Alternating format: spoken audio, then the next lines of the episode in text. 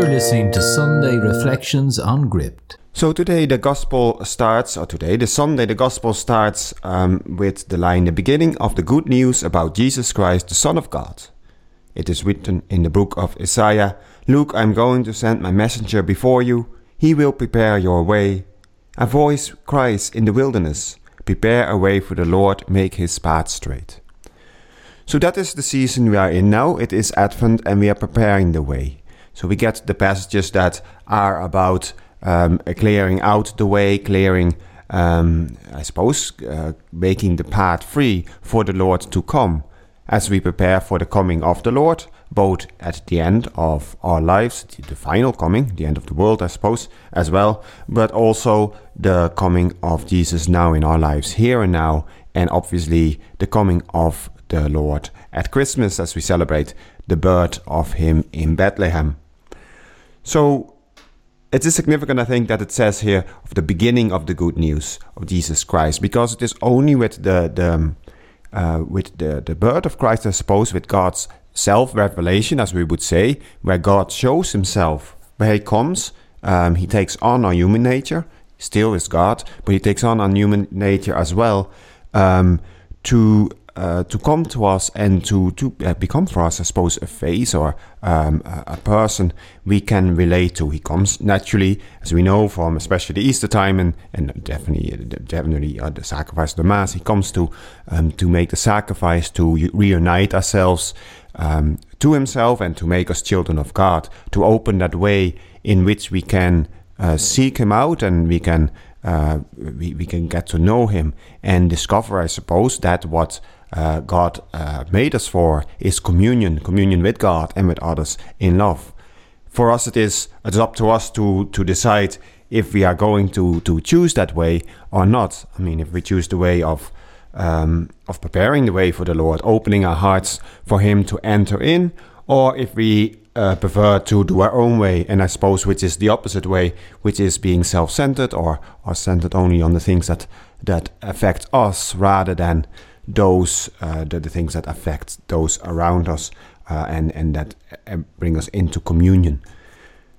So the beginning is really when God completely comes Himself. So while we have all the prophecies, like the prophecy from prophecy uh, from Isaiah, as I just read out, there were many, many markers that pointed in this way, and I think that is quite remarkable. It is that the Lord has prepared the way I mean, he has prepared the way for us to follow. I mean, if we, we study the Old Testament um, uh, in, a, in, a, in a proper way, if we take the time and actually go through it with a commentary, like uh, uh with the help of, for example, books of Scott Hahn or, or Jeff Cavins, which we just had on the biblical conference here um, uh, uh, two weeks ago, that we can see that God really paved the way.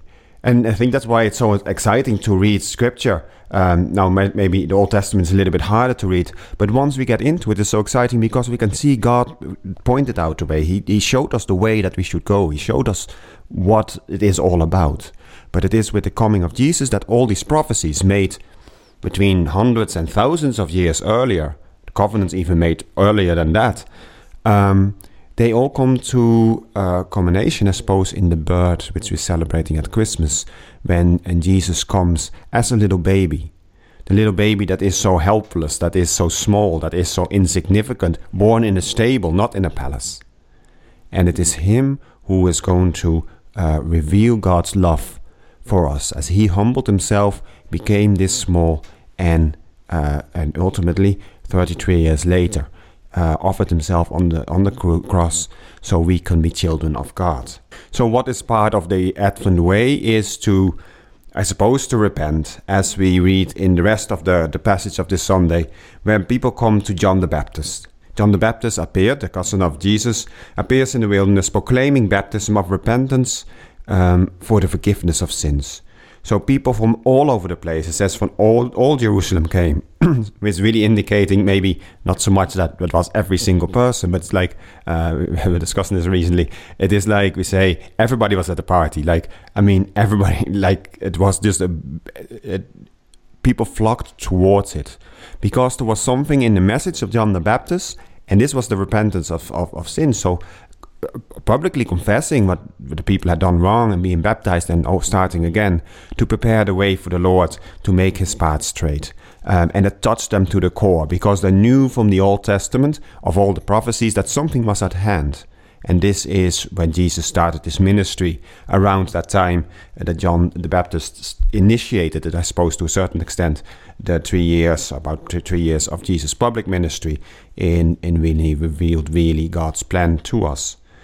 So it is up to us now as well to prepare the way for the Lord, to recognize that God has put all these markers out to point the way, but it is up to ourselves to actually walk the way.